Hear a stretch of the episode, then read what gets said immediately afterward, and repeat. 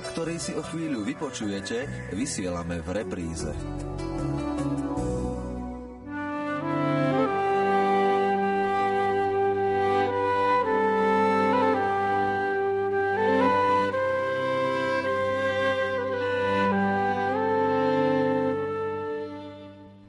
Slova, tak sme nazvali pravidelnú polhodinku nad Evangeliom, o ktorom budeme hovoriť opäť s katolickým kňazom monsignorom Marianom Gavendom. Z Bratislavského štúdia vás pozdravuje Anna Brilová a my sa hneď pustíme do pošty, ktorá nám prišla. Tých reakcií nie je ešte veľa, ale začiatky sú vždy ťažké. Sú tu dve reakcie, čo z nich vyberiete? Ja tu mám takú reakciu nie na minulonedelné, ale ešte z predchádzajúcej nedele o tom idte a učte všetky národy. Jeden z poslucháčov napísal mail, nový priateľ z práce veľmi nadával na církev. Väčšinu roka žije v zahraničí. Týždeň mal tvrdé výhrady na církev. Roky nebol v kostole. Jemne som mu oponoval, zastával církev. Svedectvo práce, poctivá práca, skutky lásky. Po nedeli mi oznámil, bol som v kostole a videl som ťa, ako si bol na príjmaní. Ďaká Bohu, odpovedá náš poslucháč. Alebo iná reakcia práve na tie slova daná mi je všetka moc na nebi a na zemi. Tieto slova podal pán Ježiš, keď zo svojej moci udeloval apoštolom, aby išli v jeho moci a posielali ich. A zase naša poslucháčka Hanka hovorí, táto moc sa prejavuje nielen pri posielaní apoštolov, ale Pán Ježiš má moc aj nad výchovou našich dospievajúcich detí, aj nad nami, ktorí sa ich snažíme vychovávať. Bez radnosti som si to v priebehu dňa pripomínala, že je to Božia moc a čerpala z tejto myšlienky povzbudenie. Prosila som pána, keď som zlyhala nervózna pri deťoch a pokušení radšej uniknúť čítaniu alebo pozeraniu televízie a ovzdušie doma sa upokojilo a deti sa sprítulnili. Takže vidíme, že naozaj tie isté slova, každý v akom prostredí žije, tak aj tú odpoveď vyvolávajú a verím, že sa budeme práve k tejto síle slova čoraz častejšie môcť vracať. V tejto chvíli už otvárame evanielium, aby sme si vypočuli, čo sa dnes číta v katolických chrámoch.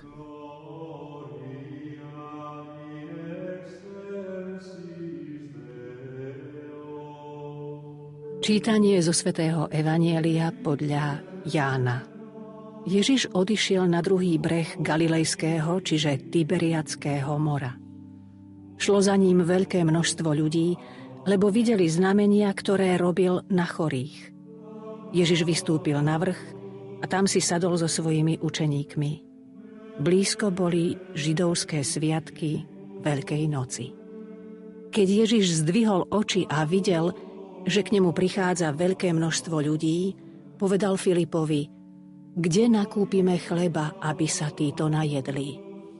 Ale to povedal len preto, že ho skúšal, lebo sám vedel, čo urobí.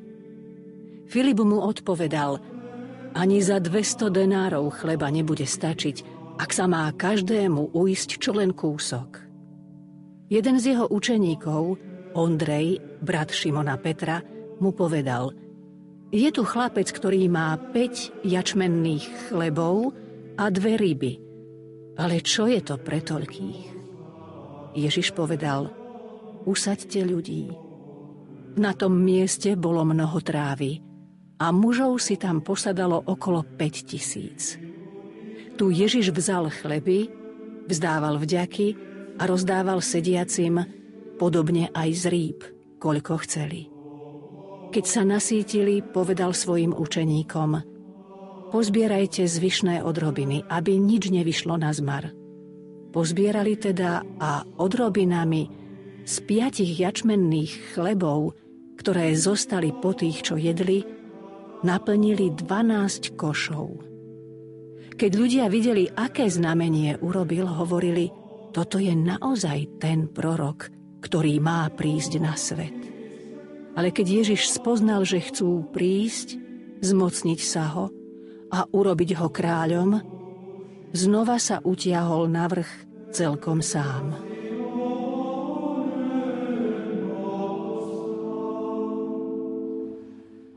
Vypočuli sme si Evangelium, do ktorého obdobia Ježišovho účinkovania by sme tento zázrak mohli zaradiť. O tejto udalosti rozmrženia chlebov píšu aj synoptici, všetci traja, teda Marek, Matúš a Lukáš.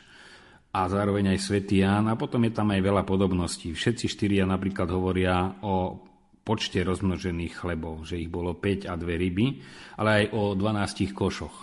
Iné kanále, iné svedectvá, iní adresáti toho evanielia, ale v tom zásadnom sa zhodujú. Jan hovorí, že len mužov bolo okolo 5000, Lukáš zas asi 5000, Marek 5000 a Matúš bližšie vysvetluje, že tam bolo okolo 5000 mužov okrem žien a detí. To je bežné rátanie v židovstve, že sa rátajú muži a to ostatné sa teda treba predpokladať, že asi celkový počet bol asi trikrát väčší, teda 15 tisícový zástup. No a potom, ako umiestniť túto udalosť, Janu dáva pred Veľkú noc. Marek hovorí, že to bolo, keď sa apoštoli vrátili po prvom poslaní. No a do toho zase zapadá, že to bolo aj v období, keď bol popravený Jan Krstiteľ. Takže oni išli pochovať Jana Krstiteľa a vrátili sa k Ježišovi. Vieme, kde sa táto udalosť stala? Genezarecké jazero alebo Galilejské more alebo Kineret má rôzne názvy, ale má tvar líry, aj sa volá jazero Líry. A v tom jazere ešte je jedna taká veľká zátoka práve medzi mestom Tiberias a Kafarnaumom.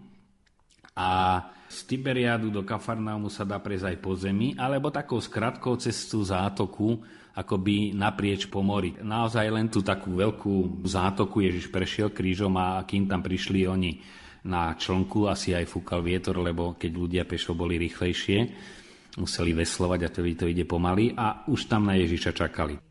V dnešnej dobe, keď sa konajú nejaké konferencie, tak sa tam tiež stretne niekoľko tisíc ľudí. Asi by nebolo zvykom aj na nejakých konferenciách, ktoré sa týkajú e, duchovných vecí, aby tam ten, ktorý prednáša, sa snažil ľudí nasýtiť. Prečo Ježiš nasycuje tých, ktorí prišli za ním? Má to niečo spoločné s misijným poslaním, že ak chce církev hlásať evanílium, tak v prvom rade má dať tým ľuďom jesť? Tak ako vždy, aj tu ide o viaceré roviny. Prvá je bezprostredná, zástupy sa hrnuli, to bola masová reakcia, už aj príprava na to, že tomu Mesiášovi vzdáva hold a príjma ho zástup, ako bolo predpovedané. Ježišovo putovanie sprevádzali zázraky a naozaj tedy tí ľudia boli odkázaní, neboli ani poisťovne, ani zdravotnícke zariadenia a keď videli, že beznádejne chorí sa uzdravujú, tak samozrejme to bola vlna nádeje. Predstavme si, že zrazu sa objaví pomerne dostupný liek na rakovinu. Ako by sa tam ľudia hrnuli. Stačí, že vieme, že niekde sa objaví liečivý prameň a vidíme, aké tisíce tam idú a nie sú tam ani žiadne bufety, ani žiadne zariadenia, ale proste tam idú. A neraz hľadom aj na tých vznikajúcich putnických miestach. Takže za tých 2000 rokov sa toho veľa nezmenilo, len sa stačí vžiť do tej situácie. Čiže to bola praktická potreba, boli hladní. Tam niektorí zo synoptikov hovorí, cestou, keď sa rozídu, tak poodpadávajú od hladu. Potom tie malé dedinky na taký zástup neboli pripravené. A potom ale zase Ježiš aj vedel, čo urobí, skúša učeníkov, vy im dajte jesť. Že bolo vidieť, že ich tak stále viac zaťahuje aj do tej zodpovednosti za zástup.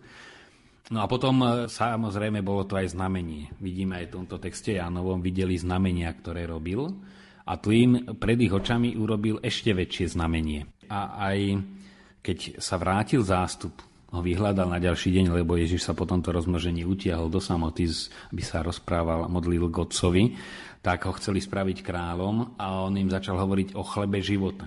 Čiže celý ten kontext nám hovorí, že to myslel aj ako znamenie. Že naozaj v biblickom a semickom chápaní už to nie je taký veľký krok od toho, keď vie rozmnožiť chlieb, ktorý je vlastne aj symbolom života, že on sám sa môže stať chlebom života. Ja som živý chlieb, ktorý zostúpil z neba. Alebo čo hovorí Samaritánke v inom kontexte, kto sa napije z tejto studne, znova bude smedný, ale kto príde ku mne, nebude viac smedný, alebo zase dám e, vody prúdiace do života väčšného. To všetko jasne chcel týmto povedať. Keď sa vrátime do obdobia pred Kristom, vieme, že keď židovský národ na púšti nemal čo jesť, Boh im dával denne manu, teraz rozmnožuje chlieba ryby, teda ďalšiu potravu. Je to snad signál toho, že Ježiš sa postará o svojich verných, ale na druhej strane mi nedá dať trošku možno provokujúcu otázku, čo potom v dnešnej dobe tie hladné národy, ktoré sú aj oddané Bohu. Je to potvrdenie, že Boh sa o svojich stará a naozaj či už to spojivo s Mojžišom, ktoré je aj v samotnom texte naznačené, alebo biblické čítania v rámci 17. nedele zase hovoria, ako Eliáš prišiel k vdove a tej múky neubúdalo. Eliáš tiež rozmnožil chleby, ktoré boli predložené, takže už boli predobrazy biblické Eucharistie, chleba života, ktorý sa dáva a nikdy z neho sa nemíňa. A Ježiš toto robí bezprostredne, teda krátko pred ustanovením Eucharistie, ako predobraz. A to je to znamenie. Analógiou vidí, áno, keď dokázal toto, je to ten, ktorý je pánom nad životom a je schopný dať nám aj seba za svoj pokrm. Hoci to už treba prijať vierou. A tento skok viery nie všetci vedeli spraviť. No a tá následná otázka, ako je to možné, že ľudia hľadujú, aj keď Boh ich chce nasítiť, kde je chyba, no chyba je v človeku. Bolo by veľmi ľahké hneď Boha obviňovať. Boh dal obrovské bohatstvo tejto zemi. Prvá chyba bola už Adamová, že chcel poznať aj zlo, nielen dobro, no a k zlu patrí aj hlad a námahou si dobíjať z tej zeme čosi a v pote tváre a nielen tváre, ale aj mozgu, mysle, e, pretože človek sa mu ten e, rozum aj zakalil. Čiže to všetko bohatstvo ukryté od tisíc ročí a miliónov rokov v prírode objavujeme pomaličky, pomaličky. No a to je teda následok už dedičného hriechu, že človek chcel byť ako Boh, no a zistí, že je veľmi úbohý. No a potom Boh ponechal v slobode človeka aj rozhodovať sa pre zlo. Nielen zakúsiť zlo, ale rozhodovať sa. Na no to egoizmus ako najhlbšie zlo. Na tam pramení hlad vo svete že Boh nachystal, ale my ľudia si to zle delíme. Bolo by to veľmi krátko zraké, že len teda Pán Boh je na vine. Teraz už tým, že svet je globalizovaný a že bohaté národy vyvážajú nerastné suroviny, ktoré Boh dal nie len pre bohatých, ale pre všetkých na tejto zemi, že naozaj v tomto smere tá ekonomika je globalizovaná a ten záujem, veď vidíme, že ako sa hovorí, tie peniaze sú až celkom, celkom, celkom na prvom mieste, alebo ropa, alebo iné bohatstvo. No a toto sebectvo, ktoré aj, aj v poslednej encyklike pápež e, poukazuje, že to je príčina. Hriech je príčina nerovností a potom aj ekonomickej krízy, že skutočne bohatí sa snažia len, aby sa oni uchovali si svoje bohatstvo a tým pádom ešte viac narastá chudoba snahou riešiť krízu e, tým, že sa bohatí obohatia poistia, obrovské miliardy dajú, no tak narastá aj chudoba tých chudobných. Poďme opäť k Evangeliu. Vieme, že Ježiš e, urobil tento zázrak, rozmnožil chleba a ryby, ale zároveň po tomto zázraku ešte apoštoli vyzbierali 12 košov odrobiniek. Čo symbolizuje práve táto udalosť? Tento chlieb, ktorý rozdáva Ježiš, je to premenený a obetovaný chlieb, teda nie je len samotná tá chlebovina, tá látka alebo rybacie, rybie meso, ale to je chlieb, ktorý je darovaný, povznesený k Bohu a Bohom rozdávaný. To je obrovský rozdiel. Čiže to je už náznak naozaj na Eucharistiu. My tu vidíme aj, ako sa prelinajú v tomto texte dve logiky. Jednak hovoria, nestačí 200 denárov. No to je, keď si to prerátame, nejakých 5 alebo 6 tisíc eur. Teda pekná suma, jeden denár je mzda na jeden deň. A 200 dní by musel robotník robiť, aby zarobil na chlieb pre týchto ľudí. No tak z jednej strany je hlad a nie peňazí, to je neraz snaha riešiť situáciu, no aj by sme radi pomohli, ale nemáme peniaze. Túto logiku Ježiš necháva bokom. Alebo potom je tu aj chlieb, aj ryby, ale ich veľmi málo vzhľadom na ten hlad, ktorý tu je. Ani jedno, ani druhé prirodzene nestačí.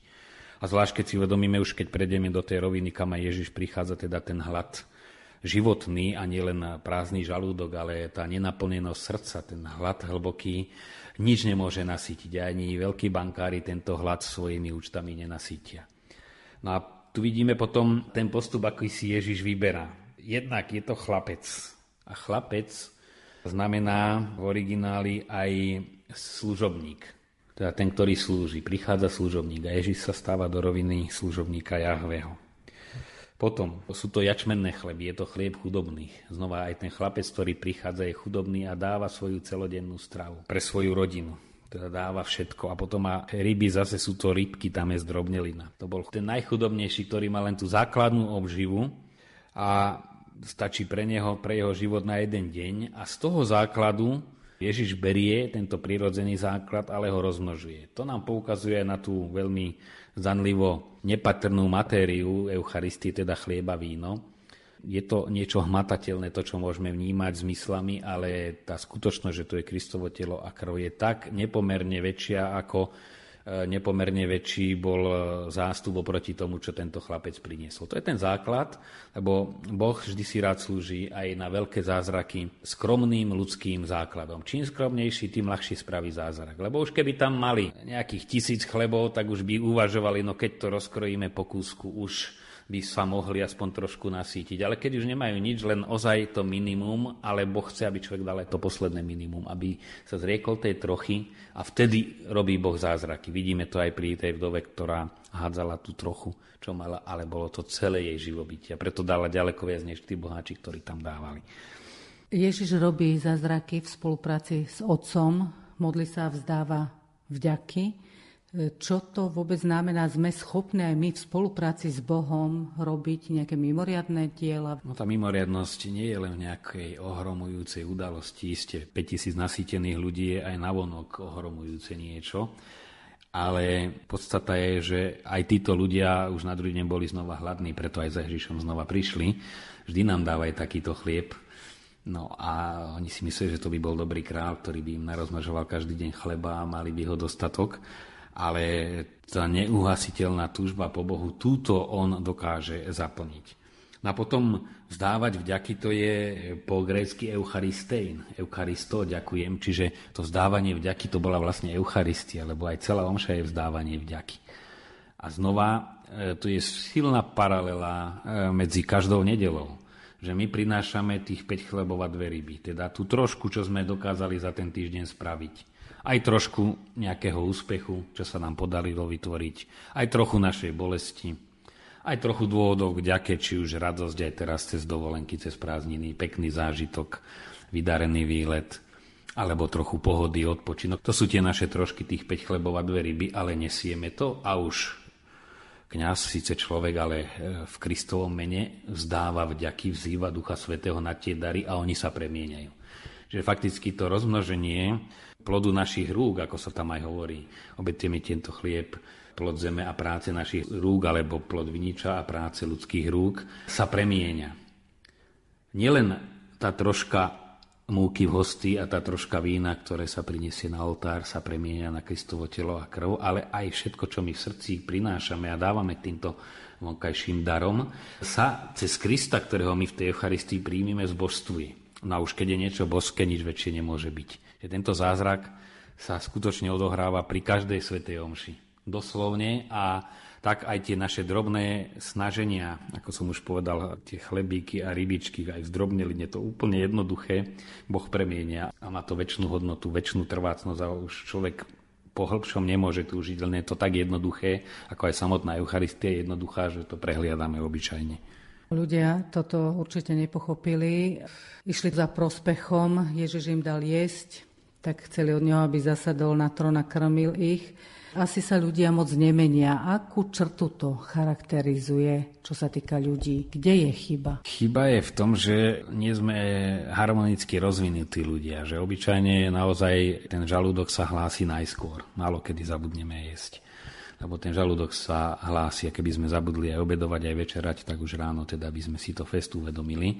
Kým čím je hodnota duchovnejšia, tým menej nám chýba. Už aj vzťahy k niekoho stretnú niekedy aj blízky sa aj tri dní nevidia, tam to ide.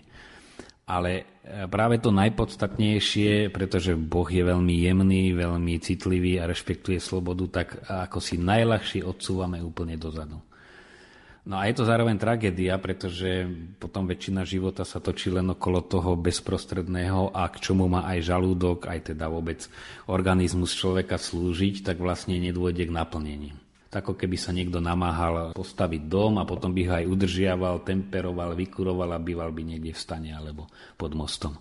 No tak asi takú nelogičnosť aj my robíme, že aj tá starosť o telo je potrebná, ale preto, aby sa rozvíjal ľudský duch a ten, aby smeroval k Bohu, No a keď je to tam niekde odkrojené, no tak je to čosi samoučelné a živočíšne. Ako to jeden kňaz e, tak ľudovo hovoril, všetko takéto úsilie, akokoľvek by to aj robil niekto v rámci vedy a všetkého možného, keď je to len ľudské, hovorí, to končí v hrobe, no a na hrobe narastie tráva a trávu zožirie koza a je to tam.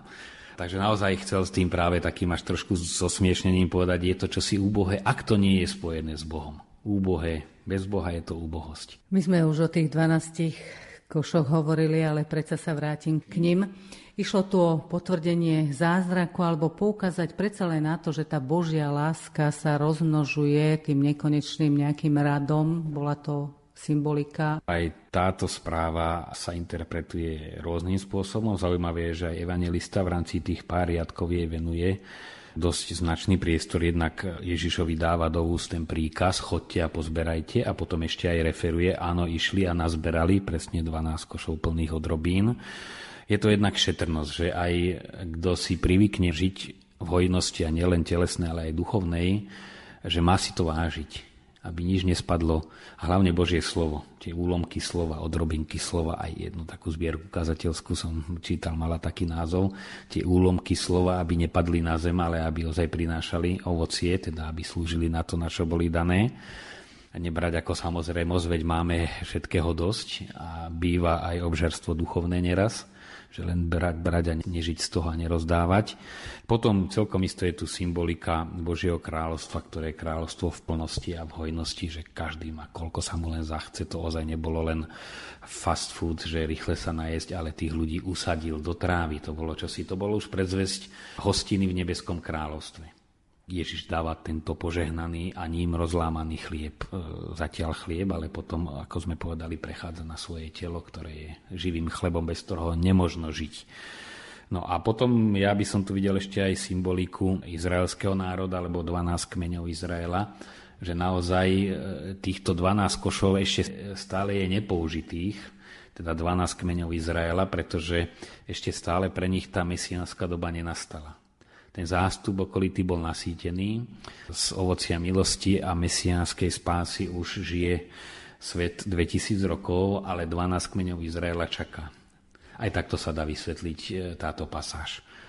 Záver Evangelia hovorí o tom, že Kristus sa utiahol na vrch celkom sám. Vieme, že tí ľudia všetko nepochopili, čo už my snať chápeme. Prečo sa Ježiš utiahol na vrch? Bol snad sklamaný? Tu ešte nemal dôvod na sklamanie, pretože ten koniec bol dobrý. On bol skôr sklamaný, že odišli len, čo im začal hovoriť o tom hĺbšom význame. O tom oveľa väčšom daroje, než je len nasytenie hladu. Vlastne to, kvôli čomu celý zázrak robil, aby ich posunul ďalej, tak e, tam bol sklamaný. Dokonca aj učeníci, väčšina prestala s ním chodiť keď sa žijeme do toho, že mu sa blížil čas odchodu a tí, ktorým chcel prenechať celé svoje poslanie, aby v ňom pokračovali, tak e, už je naozaj, povedzme to, v treťom ročníku seminárskej formácie a zrazu sa mu rozutekajú tri štvrtiny i viac. No a vtedy Peter povedal, pane, by sme šli a nie, že ty nám dáš aj na budúce jesť, hovorí, ale hovorí, ty máš slova väčšného života. No ale ostatní odišli. Takže to ešte ale nebolo. Tu išiel ozaj do samoty s otcom a aj ten výraz do samoty neznamená, že aby ho nikto nevyrušoval, alebo utiahol sa, aby ho nehľadali a nepýtali ešte tento chlieb od neho, ale tam je v greštine výraz anachoreo. Anachoreti to sú mnísi a anachore znamená aj vystupovať hore. To je duchovný výstup do vyššej sféry. No a je to vlastne poznáša sa do spoločenstva, do vzťahu s otcom. Hľadá otcovú slávu, nie svoju. Lebo vieme, že to bolo vlastne paralela pokušenia rozmrštie to kamene na chleby a Ježiš tedy to odmietol a teraz to ale prijal, lebo to už bola otcová vôľa. No on sa do nej ponára a vieme, že medzi tým učeníci idú na jazero a zápasia tam s vlnami. To je druhá forma, ako nás Boh lieči, aby sme nezaspali na Vavrínoch, že nám zošle vždy aj nejaké problémy a tie nás zase tak územnia, alebo sa to dá aj modlitbe, kde človek naozaj, aj keď sa mu niečo podarí v tej samote s Bohom, ale nie samote, že sa len utiahne, aby mal pokoj po plnom dni, ale tak, také intimite skôr s Bohom, všetko to odozda jemu, aj úspech, ako bolo rozmnoženie chlebov pre Ježiša.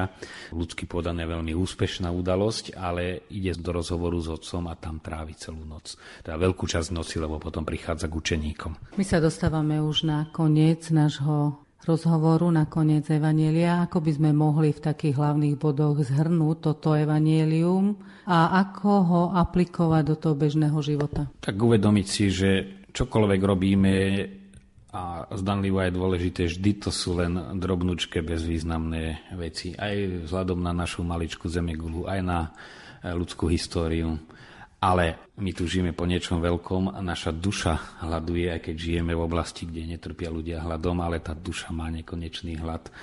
A práve cez Eucharistiu my premieňame tie naše konkrétne chleby, jačmenné, teda tie úbohé, biedné, tie, aké máme, a ryby, to, čo je po ruke, malé rybky, žiaden veľký úlovok, ale keď ich ponúkam Ježišovi, v Eucharistii, teda vo vzdávaní vďaky, to je udalosť, keď sa opakuje tento zázrak, tak e, Boh premieňa a naozaj cez Eucharistiu sa nám to vracia, že my dávame obetné dary, ale On sa nám dáva ako dar On sám.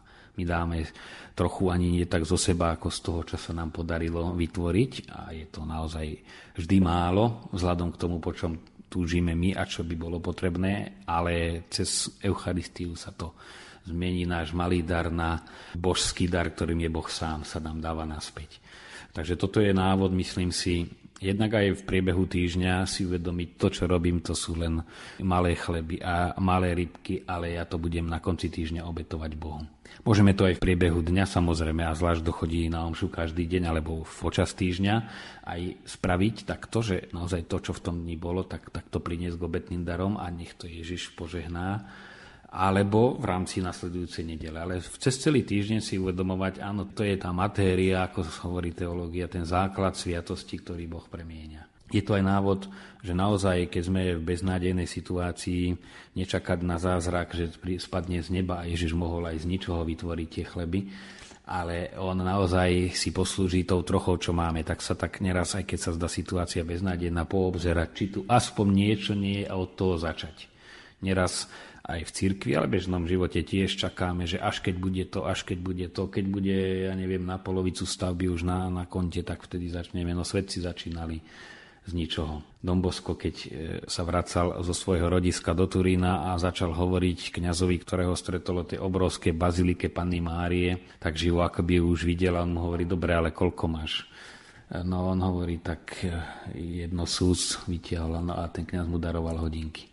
Iné nemám teraz peniaze pri sebe, ale daroval mu zlaté hodinky a Dombosko hovorí, bazilika sa postaví, lebo toto už je prvý znak, že Boh je na našej strane. Tomu stačilo. No a takto naozaj svedci, keď mali korunu, podnikali za dve a tá im priniesla štyri a hneď podnikali za osem, teda stále, stále to dávali Bohu, aby to rozmnožil a stále je čo rozmnožovať. Ponúknuť Bohu tú našu trochu, porozliadnúť sa, nečakať, že Boh všetko spraví, tú trošku ľudskú priniesť tých 5 chlebov a dve ryby, odovzdať a potom už pokojne ísť ďalej. Ďakujem monsignorovi Marianovi Gavendovi za vysvetlenie dnešného evanelia, ktoré bolo o rozmnožení chlebov. Rubrika v sile slova sa končí, lúči sa s vami Anna Brilová, prajeme i naďalej príjemné počúvanie. thank you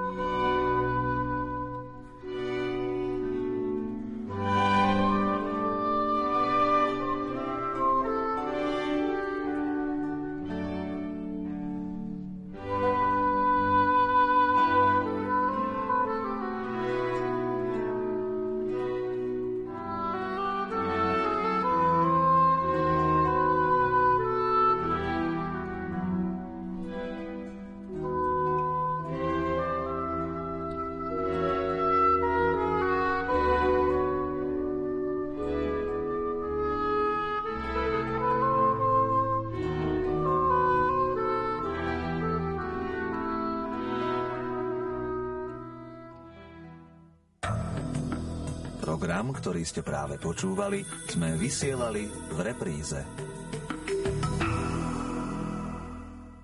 Táto